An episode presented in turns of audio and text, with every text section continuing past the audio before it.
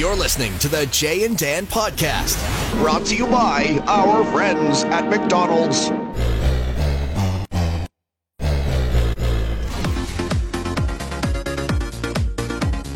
Dance. Dance. Ladies and gentlemen, it is the Jay and Dan podcast brought to you by our friends at McDonald's for Monday, July the 13th, 2020. Oh, what a summer it's been. What a year it's been. You know that uh, stuff? Did you see the Will Smith, Jada Pinkett Smith uh, red table talk over the weekend? Uh, quite Uh, the fiasco, yes. And, and you know the the face that everyone was posting, the GIF of Will, just the look, right? And Yeah. everyone was like, "That's that's 2020 in a nutshell, right?" That the look of Will Smith's face as his wife tells him in detail about an affair she had with a 20-something R&B star. Just what he wants to hear. Just what he wants to hear. And why did he subject himself to that? He's a gigantic movie star. He doesn't have to put up with that that was just wow. All I can say is wow. That's all I can say, Christoph. Crazy times. All I can say is wow. Um, it was uh, wonderful weekend, beautiful weekend in the city. A little bit of rain, but we can we can handle that. We needed it after the week we had, and uh, we are thrilled, ladies and gentlemen. We've got two amazing guests on the podcast this week. Jonathan Torrens, our old friend, will join us in just a moment. But first, we are extremely excited to be speaking to our good friend and colleague, a man I've been uh, happy to say that I've been working with, but not next to for the last, I don't know, John Lu. How long have you been working at TSN? We have him there, but we don't. What's going on? Stop. I'm not sure. I, I think he's connected. Um, Help me out. I think. Oh, I had the buttons reversed, guys, but so sorry. Uh, you know, I can't see him anymore. I could see him before though. Oh, You guys were both up on my screen. Damn you, Skype. try this is not again, making John. for good pod, I tell you. Like I me, think it's making. I think it's making for great pod. this pod. Stop. We'll cut this together into something very beautiful. Yes, I see him now. Yes, three times is a Excellent. charm. Had to hit Oh, it three beautiful. times. And now, John, uh, is that uh, a green wall behind you? Is that a green? It, it is. Yeah, yeah. It's kind of like a, I don't know what shade you'd call it, kind of like a soft lime. Uh, I, I did a I did a podcast uh, via Skype with um, w- with some uh, Habs podcaster, and they said, "Oh, you can green screen that, can't you?" I said, "Well, it's not quite the right shade of green, but eh, you could try. You could maybe have some fun backgrounds there. You know, put me someplace like." Oh, I don't know. This time of year, it's really hot right now. So actually, I, I wouldn't mind visiting the penguins in Art- Antarctica because it's probably not quite so hot there. Although, you know what uh, I would I would do, John? I would put um, an image of Raphael, the guy who broke into Habs practice that one time. I would have him behind you skating in to take a shot on Jose Theodore. That would be my choice for your for your green screen background. you know what? I wouldn't mind being in a rink right now. It would be nice and cool. I, I, I, sorry, I keep talking about the same theme, but man, it's like I know it's the same weather in Toronto as it has been in the Montreal area. It's been a smoky one, so yeah, we uh, uh, shouldn't complain because we'll have winter soon enough, right? Well, this is my neighbor says it all the time to me. She she's from Chile and she always says, "Man, yeah, I better never hear you complain about the weather, no matter how humid it gets." And you're right, John. It has become very humid here. And you lived here before. I want to go back. I want to start at the beginning, John. Your career. Um, first of all, the look continues to be sensational. Oh, thank Uh, you. We're going to get to the mustache. We're going to get to the beautiful flowing hair. We're going to get to the beautiful suits in a second. But I want to go back a little bit. You are a Winnipeg guy, isn't that right? I am. Yes, we have that connection, Jay. As you were the uh, an A channel uh, employee in in the Peg many many moons ago. But Yes. uh, yeah, Winnipeg. Uh, well, I I was born in Vancouver, but my family moved there w- to Winnipeg when I was young. So uh, I consider Winnipeg my hometown. Grew up there, went to university there, went to college, journalism college there, and, and to this day, even though I've uh, I've been away from the Peg for over 20 years now with TSN, uh, I still consider Winnipeg home. How nice was it? What an amazing feeling it must have been for you as someone who is uh, raised in the city when the Jets came back uh, all those years ago. It seems like it seems like it was uh, 20 years ago since they've been back, but it hasn't been quite that long. Uh, nine, nine though, Jay, and because we just passed the ninth anniversary. The you know TSN, my, the bosses were they were. I, I'm so grateful to them that they sent me to Winnipeg for the first draft when when Winnipeg made Mark Scheifele their first draft choice, and I'll never forget that because he a lot of the fans at the MTS Center um, when Scheifele was chosen were like, "Huh." You know, there was this, like this this tangible ripple through the crowd. They were like, "Huh," because so many of the the fans were um, were really hyped up on Ryan Strome and Mika Zibanejad from YouTube videos that they'd seen of them, like their super high skill level. A lot of people in the Peg hadn't heard of Mark Scheifele, but the fact that uh, that the uh, the honorary Winnipegger and fine alumnus and Hall of Famer Dale Hawerchuk was his coach, and Yeah. Truly endorsed that choice, it's turned out to be a fantastic ending. So the very first choice in the Jets 2.0 history, being Mark Scheifele, worked out really well, and I was there on the floor when uh, when when the when the draft the draft party was taking place at the MTS Center. And I remember, if I recall correctly, maybe the draft itself was in St. Paul or something like that. I that. believe just you're right. Yeah, yeah, And yeah. I, I just remember that Mark Chipman, I believe, or maybe it was Cheveldayoff made the kick, but it was the fact that they had not officially, and again, I might be a little shady on the details, had not officially confirmed the Jets nickname. They Right. they were very they were hesitant to go to it, and obviously the fans and I made a big deal about it on the show constantly. I really made us think about it because I just knew they had to do it. They had to go back to Jets. It would, nothing else would have done done justice to the franchise.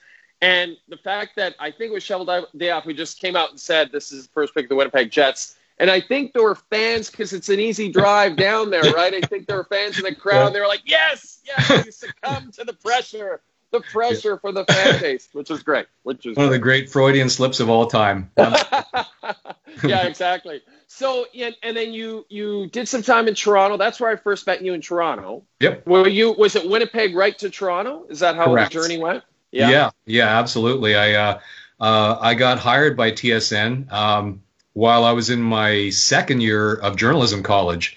Uh, I was I was uh, awarded an internship uh, in the best program in in the in the TSN newsroom. But prior to that, um, I had actually done a very brief stint at CTV Winnipeg, which was called CKY at the time, as you would recall. Uh, Yes. They actually uh, uh, over the Christmas New Year's break leading into Y2K um, I got hired to do while I was a student. I got hired to do a two week stint uh, reporting for the CKY newscast, and from that they hired me.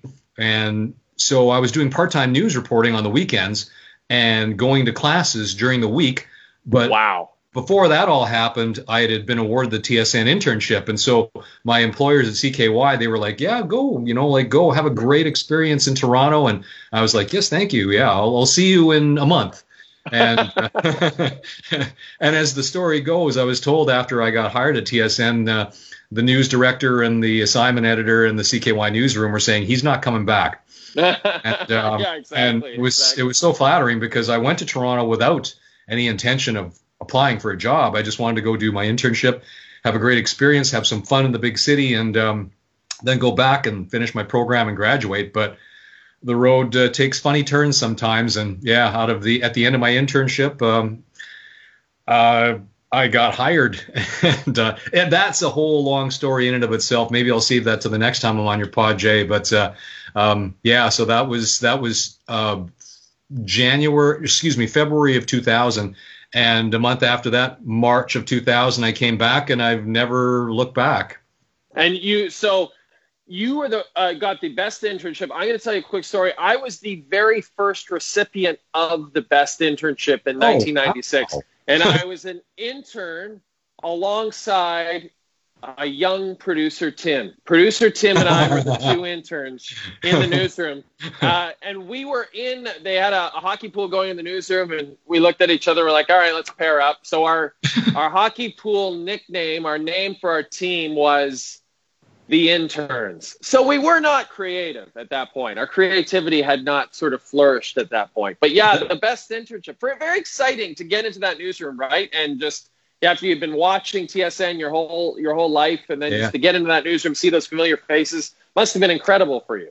Oh yeah, I'll never forget my first day um, as an intern, uh, sitting in the reception area, and this was in the old building on Sheppard Avenue, in Yes. uh, just just west of Scarborough, um, and uh, Willowdale, yes. Willowdale, yeah. Um, Yeah. And I was sitting in the reception area waiting to to uh, to be let into the newsroom, and Jim Van Horne walked by, and I was like, "Wow, that's Jim Van Horne!" and uh, yeah, it was it was a moment. Uh, I mean, in my in my late teens, early uh, early twenties, watching Jim, the the stash, you know, the, Yeah. the commanding voice and presence on the 6:30. At that time, it was 6:30 uh, Sports Center, or Sports Desk rather. Um, right. It was so amazing. But I mean, then meeting Gino Reda and uh, uh, James Duthie, I think, was just starting at that time, but also Rod Smith and uh, and Dutchy. Uh, Dutchy and Smith uh, were the uh, the 10 o'clock show. Uh, they had that great promo. Uh, uh, what, what did they? Rodsky, Like the- Rodsky and Dutch. Thank you. Yes, the the, the Starsky and Hutch uh, uh, um, takeoff of Starsky and Hutch, and so yeah, meeting. I, although I didn't really do too many evening shifts, uh, just seeing them at work was that was such a thrill. And so all these years later, sometimes I still have to kind of pinch myself. It's like, yeah, I'm, I'm I'm colleagues with these guys. You know, we're friends, we're colleagues, and we've been together for 20 years. People are looking at you that way now, John, when they come into when they're in a scrum in Montreal and they're a fresh young journalism face and they see you there and they're like, oh, I better ask a sensible question here. John's going to take me aside after and tell me to not talk. Is that like a scrum in a? I always hear about scrums um, in different markets, and um, you know, like Edmonton, for example. The guys always tell me, okay, Terry Jones and Jim Matheson, they talk first, right? Like they've been there the longest, they've been there forever. Uh, you just out of respect, is it sort of like that in Montreal, John, or is it just a free for all? It's it's kind of a free for all actually. Um, it's uh, we have a very um, even though Montreal is a very intense and competitive media market, we have a very um, cooperative and respectful a group who are on the beat here, and um, yeah, so it you don't tend to have guys jumping or stepping on each other's questions. Uh, it's it's very very um, very civilized, very cordial actually, which may sound or may come as a surprise to people who have this perception of you know the two solitudes, the English and the French in Montreal, and um, you know just how how crazy this market can be, uh, just how hard the media can be on especially the Montreal Canadiens. But no, we actually get along really well, and it's funny because when you talk about scrums, Jay, and I don't know when we'll ever get back into a dressing room to take part in scrums, but Carey Price um, has kind of created. I, I don't want to say that he's trained us, but we've we've developed this uh, détente um, where with Carey Price, he he used to put he he'd stand in front of his locker and he'd put his goal pads in front of his legs and he would always wear shorts, uh, workout shorts when he'd come out to meet us at, for his scrums. And so he'd stand there with his goal pads in front of him, almost like this little barrier. And he always commands the largest scrums, right? And so what's happened over the years, I'd say it's probably been this way for about three or four seasons. The scrums have, have actually gotten larger and created this very wide semicircle around Price, as opposed to if you go into um, a dressing room, especially in the States, like I think Philadelphia comes to mind immediately, where in Philly, um, the scrums actually form a circle around players who stand in the middle of the dressing rooms Right. really tight, like real co- close quarters, and it's it's really very. Um, it's not conducive to getting good shots. Although for you guys, it's gold for scrum lurkers Exactly. because you have a 360 of, of lurkers behind the this interview subject. But you'll never see that with Price. It's like we're almost standing. uh, You know, it's almost like he has the plague, or no, we've we've invented the social distancing scrum with Right. with with Price for the last three four years, and so it's a really interesting phenomenon, and it's actually transferred to the other players that tend to get big crowds around them, like uh, like Brendan Gallagher and Shea Weber, and so yeah. So to answer your question, um, no, it's it's it's a very respectful market here in Montreal, at least in the within the community of beat uh, beat reporters. It's funny you bring up Philadelphia because we, uh, we have been told that the Philadelphia beat guys uh, like scrum lurkers for the most part. And I think it's because, yeah, because of what you just said, they're in it the most. Like they're yeah. always giving us a ton of great material. And of course, our own Frank Seravalli, who uh, who lives in Philadelphia and works for us for TSN. Uh, we like to sneak him in whenever we get an opportunity. So yeah, we, we I'm not sure about that segment though, John. If that's going to survive the the coronavirus, it, it, might not make it anymore. I know that would be uh, one of the one of the tragedies, one of the the, the, the most keenly felt casualties of the pandemic if that does happen to if that comes to pass. But honestly, I I I, I, I honestly cannot imagine when we'll actually get back into the dressing rooms unless there's a, a vaccine that is widely tested and very reliable and safe. Uh, because right now we're doing everything by Zoom. Even today, first day of training camp by Zoom. We are not in the wow. dressing rooms. We're not we're not even allowed in the in the rink area. We're watching where the fans normally watch up top outside uh, the actual boundaries of the rink. So it's that's the way it's going to be for a while. How do you? What's your perception of how the players? I feel like Carey Price. You know, you brought him up. It seemed like there was some apprehension in his voice. Uh, maybe a week or so ago, he was speaking about it. Um, what's your take on maybe starting with Carey? How how the players are feeling on on that team you've been covering for so long? Um, to be honest with you, Jay, um, I can't say with any certainty what the general feeling amongst the roster has been with respect to the um, uh, to the prospect of a bubble, um, of being away from their families for potentially five weeks or or longer if they if they manage to get past the Penguins. But uh, Phillip Danault probably a month and a half ago, maybe two months. It's hard to even estimate anymore. He expressed uh, hesitation uh, I believe the word he used was inhumane. Um, wow. Uh, for for families to be separated as long as they could be potentially that long. Um, and Carey Price, when he spoke to us um, just before he came back to Montreal, he left on June 29th, left Washington State on June 29th. So it would have been late June. I believe it was the 23rd. So we're going on about three weeks since Price spoke to us. And at that time, the way he was talking, um, the reaction from the fan base was that a lot of people thought that's like Price seems to be softening the blow when he says that he's not gonna he's not gonna that he could opt out. Right. Wow. That, yeah. that well, but that was the that was what people were reading into it because he said that he had questions that he wanted answered. Uh. Didn't specify those questions upon follow up. Um, probably had to do with primarily with safety measures. Uh, he wanted to ensure that the players and staff were going to be safeguarded against uh, potential infection. Uh, probably questions about the CBA uh, because that was happening concurrently along with the, the return to play discussions. Yeah. And just the way he was talking about um, family, especially since his wife Angela is expecting their third child. Um, Price, he, he, it's really fascinating to have watched Price. I mean, I, I moved to Montreal in his rookie season, so I've literally watched him grow up. You know, his entire career here in, in Montreal, and he's really become this very, um, uh, just incredibly solid, loving, and devoted family man. And so when he was talking about uh, his his concerns about being uh, apart from his wife and kids, you really sense that there was there was a lot of authenticity with what he was saying, and and I think that also caused people to believe that he was having second thoughts about uh, about participating. But at the same time, he was asked about 2010, the Canadiens' playoff run when Jaroslav Halak seized the reins and took the Canadiens all the way to the conference final. And Price acknowledged that that was one of the great regrets slash missed opportunities in his career. Yeah. And so at his age now, um, he turns 33 this August. Um, he knows, and he's admitted it um, publicly that his opportunities are running out. That yeah. uh, that he's the window is closing, as he's as he's put it, and so any chance that he can get to be in the postseason, forget about it being a play-in, just the postseason yeah. period. It's he he knows that he has the potential to be the difference maker. And uh, so that opportunity, he's not going to pass up that opportunity. But in his heart of hearts, he's going to miss his family terribly.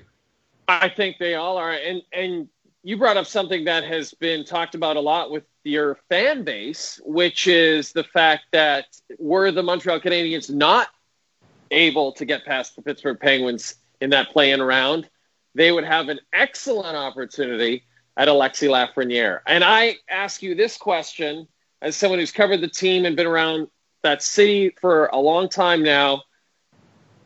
Deep down, what does that fan base really want? Do they want uh, do they do they really want to beat the Penguins, or do they want 15 years of Alexi Lafreniere in Montreal? I, I I don't have a scientific poll, Jay. I can only go just gleaned on on stuff that I've seen on social media, replies to tweets that I've made. But I really get the sense that there's a greater proportion of the fan base that want the Canadiens to to to lose to the Penguins because right. they want that 12.5 percent chance at Alexis Lafreniere because yeah. to them it's like he would. It, it, I mean, it, it, you know, they would have been th- they would be thrilled. Let's say hypothetically the Canadiens win first overall, but pick another year. They would have been thrilled right. to get Rasmus Dahlin. They would have been thrilled to get Tyler Seguin. But this Lafreniere would be other level because he's yeah. from here and he's he's French. He's uh, he has an engaging personality. He's an incredible player and he'd be like you said a 15 year asset maybe longer. Oh, and yeah and and the thing too is that he could be a game changer for them simply because this team needs um, high super high end talent on the offensive side. Um, I mean they they need help in certain other areas too but certainly uh, in today's NHL you need speed skill you need goal scoring poss- uh, potential. And you know they, they've started to to address that but not at a rapid pace because they have a hard time attracting top end free agents here. So if they had the well, if they if they did lose that play-in round and and managed to win the draft lottery, then there would be celebrating in the streets on a level that be, I wouldn't say Stanley Cup, uh, Stanley Cup parade that type of celebration and granted, uh, there aren't as many people in the streets of Montreal these days, but uh, yeah, there would be spillover. There would be celebrating on a, a, significant level. I'd probably go with my cameraman downtown, like to St. Catharines, where they've held uh, where they've held the Stanley Cup parades in the past.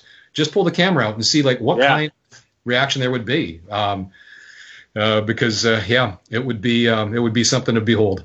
It would be exciting. I can't believe this. We're almost out of time, John, but I have to ask you about the mustache. Okay. Just the overall, the overall COVID look.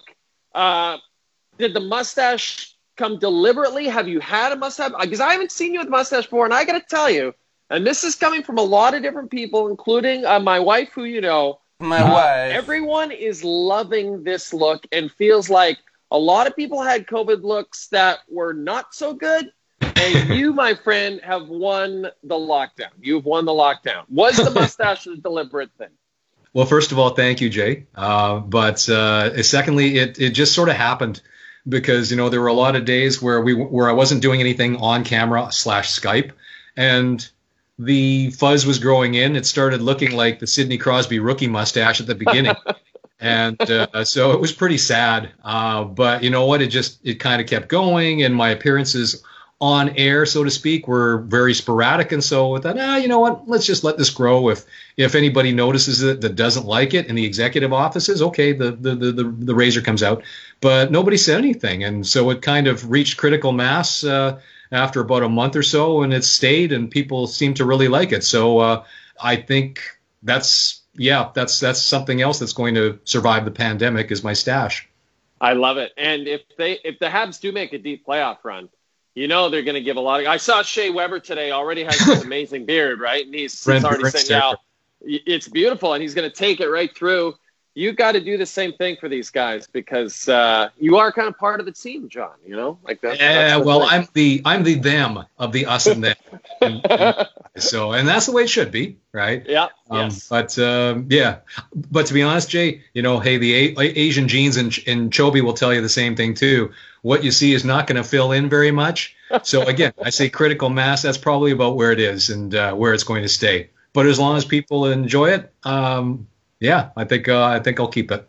Well, we enjoy you. Thank you. It was a pleasure to finally get to get you on here, John, and uh, and we just loved working with you all these years, and appreciate your um, your sense of humor about uh, about everything. I think you have a very good levity about the whole business and and everything, and and we really appreciate that, and we are uh, proud to call you a colleague. So uh, Oh, thank you, oh. my friend.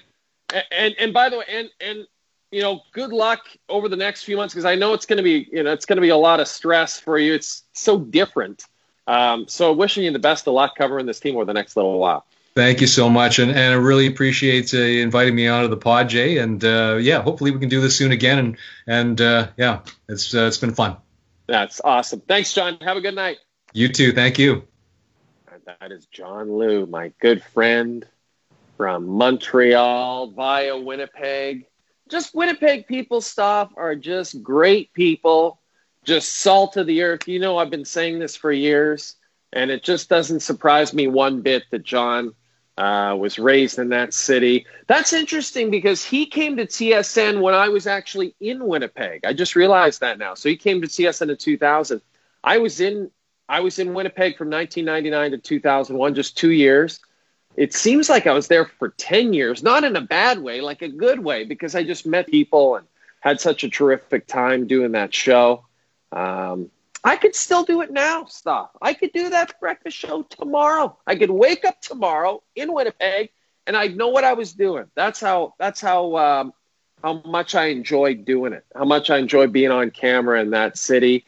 And uh, and the best part was when you host a morning show in a city like that, you have the fire chief on, you have the mayor on, you have the police chief on, you have all the restaurateurs on, you have all the bands on. Within about six months, I knew the entire city. So maybe that made it a little uh, more exciting for me as well. Um, so we had John Lu on the podcast, and uh, and we were excited to have him on. And we wanted to have uh, we last week said we wanted to send it out to you guys, ask you who you wanted to be on the What's podcast. going on, Big Nuts?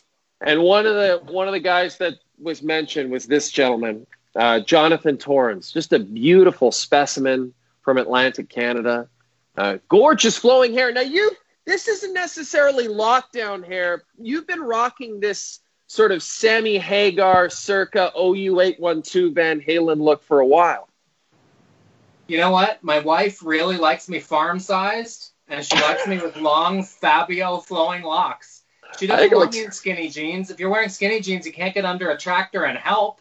Yes, Right? that's true. Yes, farm that is so long true. hair. I have a farmer's tan. Left arm's darker from hanging out the truck window. Love That's it. I roll. Speaking of trucks, we need to get right into this. You, I saw, I believe it's on the Taggart and Torrens Instagram page, a picture of your new truck, which is not a new truck, but man, I am jealous because that's something I would love to have. Tell me all about your brand new acquisition. We were both built in 72. Wow. It's a Ford. 72 Ford? Yeah, it's actually oh. called a Ranger, believe it or not. And if you're a truck person, you will be surprised to learn that it's an F 250. So this is called the Ranger Camper Edition. It was one of the first trucks that you could actually drop that, you know, the greasy camper right in the back of it. Absolutely, brother. Yeah. And the that thing in the bumpers even there. drop down so that you can use that as a step. I might be able to show you. Can I try? Yeah, let's do do it? it. Let's I'm on the internet booster. This is uh, work from home. I have a sat truck in my field. Look at this beautiful There's sunset. field. There's the studio because that's my side hustle. And I don't know if you can see. You might have to squint. I can see There's, it there, John. Yeah. There she is. It's right Harrison in front of your Ford. Tesla. Oh yeah, yeah. It's like Witness. You're living the Witness life. It is, yeah. What was that um, movie about vampires that were pounding? They had one of Uh, those too. Robert Interview with- Pattinson, you know that movie? Oh, uh, Twilight. Yes. Yeah, you know the one where vampires are pounding. It was that movie. well, hey, that's all the reference I needed. I That's all think the that was the one-line pitch. That was the elevator pitch. Okay, you want on the eighth floor? We're going to the lobby. I have 20 seconds. They're vampires, right? But they're good looking and they pound. They each other. What do you think? Boom. Yeah. It's sold. Um, buddy, uh, how are you? How are you handling the uh, the pandemic? How's everything going uh, out in Atlantic, Canada, for you, my friend? It's great. We live uh, on a dirt road just outside of Toronto, Nova Scotia, as I think you know. Um, loved having the girls home. I don't know if that was your experience, but we've always sort of toyed with the half baked notion of homeschooling because we have a bus and we wanted to hit the road and travel together as a family. So Right. this is a good way to dip our toes in the water of kind of trying that, and we loved it. Um, I don't know that that's what we'll do full time, but we loved having them around. We grew really close as a family, and I do a lot of corporate gigs in the states. Like I was in Vegas three and a half weeks in February. And Wow. I was in, I think, LA and San Diego for two and a half weeks in January. So I've been road banging pretty hard, and I was looking for ways to be home. And this is great. So all my gigs have. Have you heard pivoted? Have you heard that word? yes, I have. All I my gigs have word. pivoted to become um, corporate virtual things. Yes. So I've just been hosting meetings from my field, I love it. and, that's my and view How, at work. how old are your, your girls, John? They're ten and eight. So So that's interesting because my kids are five and zero. And so I I wonder about that. You know, I, I have this debate with friends all the time. What's the perfect uh, ages of kids to have during this lockdown? And I think you might be in a sweet spot because you probably at least get to sleep in a little bit and hand the remote to the kids and tell them go get your own cereal. Yeah. mom and right? Daddy was up late last night. Yeah, Daddy Um, had a few cocktails. I remember uh, the stage that you're in and trying to explain to anyone five and younger that you have to stay seated with your seatbelt fast until the plane is in the air. That requires some level of uh, toddlers being reasonable, which they are not. No. So at least at this age, you can have conversations and discussions. They can kind of share their disappointment. Um, but I think we, I think we all really dug it. We had um, FaceTime guest lecturers, like their grandfather would call and do geography, and uh, their aunt would call and do science. So different family members called in and, and taught different things. I was the sexy drama teacher. Um, my wife was the gorgeous Obviously. principal. Obviously. I, I was like, if Jack Tripper was brought in to teach French as a substitute, I, I have so much respect for teachers. How did you guys make out? You're Well, we're great. there. We are, and and the thing is, for us, like my five year old, I was telling someone today because she's in what we call junior kindergarten here in Ontario, and uh, two weeks in, I said, uh, "You miss uh, junior kindergarten?" She's like, "Not really." I'm like, "Great, we're good." So we've just plowed ahead from there, and she liked the homeschooling, she liked all that, and uh, the and again, the the the baby has no clue where he is from one day to the next, so he doesn't Right. count. So really, it's been totally fine for us. I, I've been embarrassed to even talk about it because our, our lives haven't changed at all. See? We were home with children, and now we're home with children. When we were building our house, the contractor said, "Where do you guys want the doorbell?" And my wife and I were instantly like, "That decreases our chances of pretending we're not home significantly. We don't want a doorbell." So Yeah. we've been practicing for this for a long time. It's kind of cliche, but there has to be a word for the guilt that you feel around enjoying these last few months. Like it's not Yes. everyone's experience, and maybe if I had teenage boys throwing lamps around, it would be a different thing. But Yeah. great age. Or if you weren't able to pivot, I mean, I keep feeling I'm such a, a restaurant. Uh, I don't want to use the word whore, but I am a restaurant whore because I love restaurants. I love restaurateurs, and I love my restaurants in my neighborhood. And I take it personally when I see uh, for rent signs going up and seeing all of the restaurateurs who swore they'd never get on the delivery apps now, you know, clamoring to get on there just to make ends meet, just to to make rent every month. They're not making probably any money. Now, because you guys didn't get hit as hard out there, um, is it are masks start? Are you starting to see masks tossed into the Atlantic Ocean like like Yeah. skipping rocks? Is that what's Yeah. happening? Yep, like lobster and mussels, they're just washing ashore, and people are harvesting them to make ice cream. Uh, it's the, the Atlantic bubble is open. Uh, Right. It's not a perfect science, so you can now travel freely between PEI, New Brunswick, Nova Scotia, and Newfoundland. Right. As a friend of mine complained to the media recently, he was flying from Halifax to Newfoundland, and when he got to the gate and got on the plane, it was half full, and he was like, "Who are they?" Oh, those are people from Toronto on their way to Newfoundland. And he was like, "Well, that's not a bubble. Like, those those people haven't been sitting here for 14 days. Like, what? Air Canada Right. doesn't understand that you need to have a flight that originates in Halifax to kind of maintain the seal." So, Right. all things considered, the opening of the bubble, I'm sure mathematically and scientifically will result in some more cases, some folks that kind of slip through the cracks. But by and large, it feels like the world is opening a bit here. The only drag is, as you know, we rely on you people to come here on vacation in the summer, and you're yes. not. Yes. And then for you, you guys like to split your time. Are you still splitting your time in Nashville a little bit? So you may never see that Nashville home again. I know. I know it's true. We actually made a game time decision to drive our motorhome home from Florida in December. We're going to store it there and fly back in March on March break. And we opted to drive it back for some reason. Spend New Year's Eve in Nashville. It was great. But imagine if it was stuck down there. In Florida. Yeah. This is our side hustle. This is um did you see the lighthouse? What's his Uh, name? The guy No. Willem Dafoe used this motorhome in the lighthouse and Sigourney Weaver used it for a movie last fall. So that's our Wow. side hustle, but we rent it from ourselves. Right, right. Yeah, once in a while, whenever it's not being used, you guys can get in there and say, "Hey, I'm peeing where Willem Dafoe peed." Right.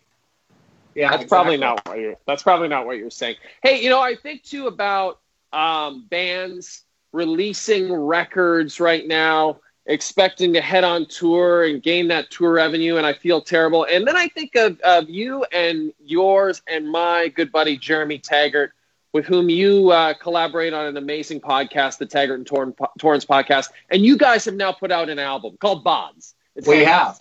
and called Bahds. it's it's hilarious. It's amazing. Was the intent to do a massive uh, cover the entire country tour? Have you scaled that back? What what's the what was the plan? What's the plan now? Well, Jeremy and I are the chocolate and the peanut butter, as you know, from touring experiences. I'm Yes. used to carrying cardboard boxes out of the back of a Hyundai Elantra. He's used to being on a bus with Van Halen as a teenager. Right, Um, right. So I'm just happy to kind of be in a tiny chair at this weird table that I've never been at before. So for us, like playing our own little dates um, has been really fun. As you know, getting to tour was probably something you never imagined you would do. It was a Um, blast. and it's been a treat to see how much the podcast transfers to a live environment where bots get to come up and play games and shout out things from the back of the room. So certainly that was a part of it. I would be lying to you, and I wouldn't do that if I didn't admit that part of me was low key worried about executing these songs. Like we brought in some heavies, like uh, Tim and Anthony from Arkells, and Yeah. Aaron Goldstein was a heavy duty pedal steel player who probably plays on all the hipster records that you have.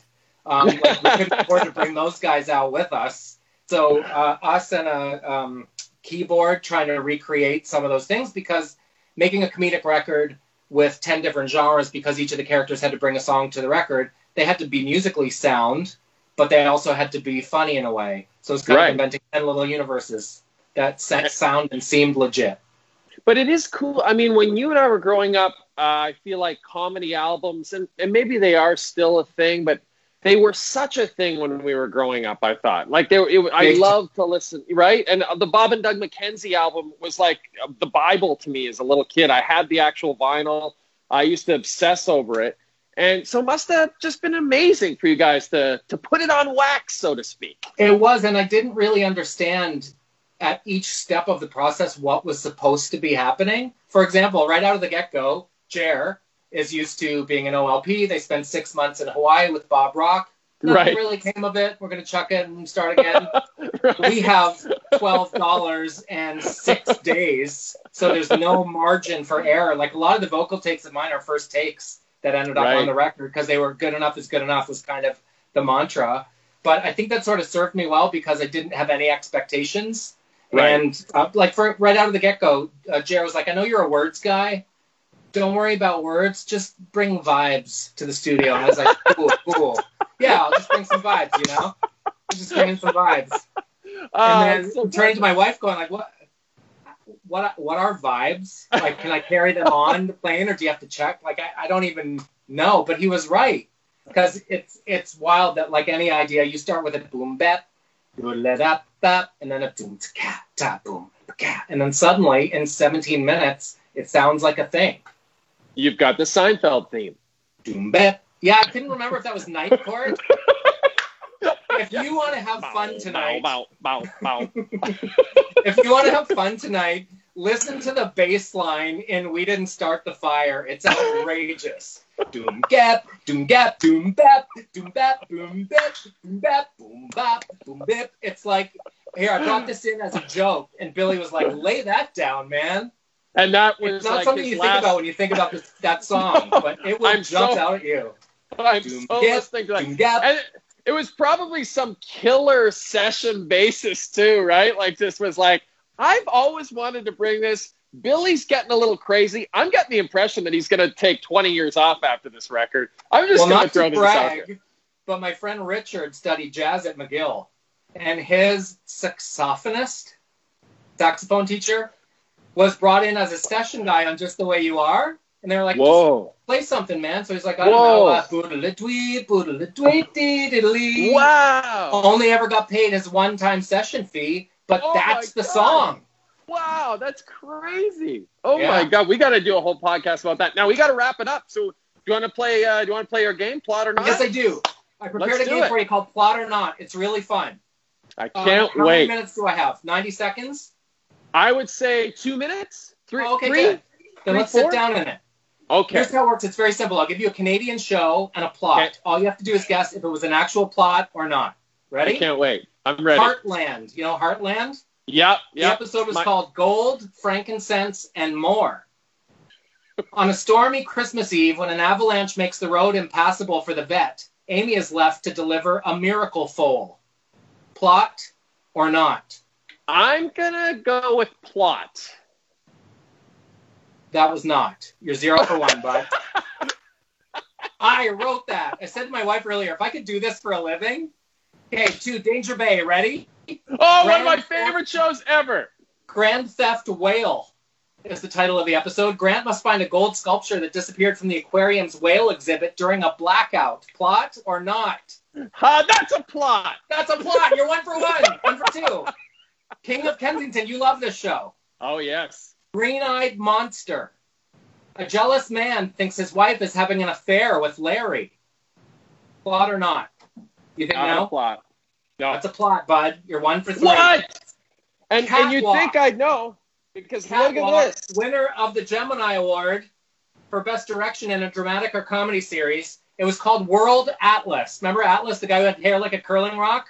Yes. Yes. When a, when a handsy promoter asks Atlas to audition for a global touring dance company, he's devastated to discover it's an all male nude review. Plot or not? plot. That's not. I made that up. Here's the last one. It's a bonus. Breaker High. He shoots, he scores was the name of the episode. Breaker High with Ryan Gosling. Sean, Ryan Gosling, sets out to fulfill three goals to plan a sports team, to see his name in lights, and to experience his first kiss. Plot or not? Plot. That's a plot, bud. Did I just answer plot for everything? Bonus. Ryan Gosling appeared on Jonovision. There you go. Look at that. I worked with Oh, Fiona. Reid from King Kensington. She's a babe and This this is- the person ever. This is uh, an original promo poster for King of Kensington, and the part that was ripped off just says, "For free tickets, call this number." And I Come just on. found it in a vintage store. Yeah, it's crazy. It's like a crazy poster. I I cherish it. I have a great Al Waxman Love for, ya. story for you next time I talk to you. Okay, we'll do Al Wax. We'll do Waxman next time. I I imagine it involves Cagney and Lacey, so we'll look forward to that. Um, but yeah, great to talk to you, my friend. And Great to talk uh, to you too, oh, we bud. got uh, and Letterkenny, uh, Mennonite Noah Dick. Uh, Yeah. How much fun do you have doing that, bud? So much fun. Um, Keast, as you know, is one of the great comedic minds and best actors in Canada and great captain of the team and just lets everybody bring their best every day, as does Jacob Tierney, the director. You've done the show. Um, and it feels like Yes. Trailer Park Boys. It has a swagger about it that TPB did in the early days, you know? Right, exactly. And you're part of both of those things. And y it, are there shows that you're allowed to not be in in this country at this point? I was never on Street Legal, the original or the Redux, but maybe next time I'll tell you the story about how Jonovision informed the Degrassi remake. True story and a good one. I remember watching the Degrassi reunion on your show, and I remember you asking. Why do I remember these w- weird things? I remember you asking the cast how many of you are still acting? And I remember Pat Mastroianni sheepishly putting his hand up, and I was like, "Why are you embarrassed to say that you're still acting? That's it's so Canadian. Because it's you would be- Canada. Yes, it's Canada. Exactly. Sorry for my success, bud. I know. It's just like, what is wrong with you? Anyway, listen, we got to Although- run, John. You're the best. You're the Bumped best. into someone in the grocery store today. She was like, "Hey, aren't you? What's his name?" Great moments in Canadianity. Love you, buddy. Good Thanks you, for bud. doing this. All the best to the family. Thanks for having me on. All the best to that truck. All right, buddy, we got to run. Uh, that was a great podcast. Producer Tim uh, is uh, wondering where we are because we got to go do the TV show. Stoff, did you have a good time on this one? Awesome time. Yeah, that was fun. John's the best. And John's the best, too. The Johns were great on this podcast. John John show. John John Show is great. Watch our television show on TSN at midnight Eastern, and uh, we will see you next week. You're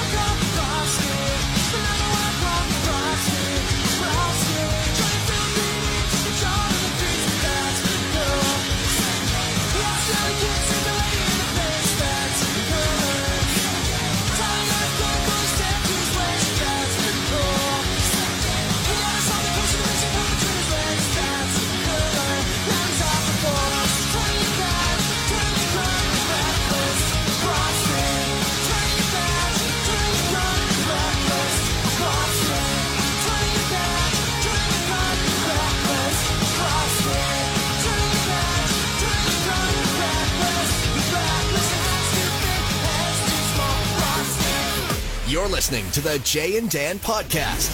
Brought to you by our friends at McDonald's.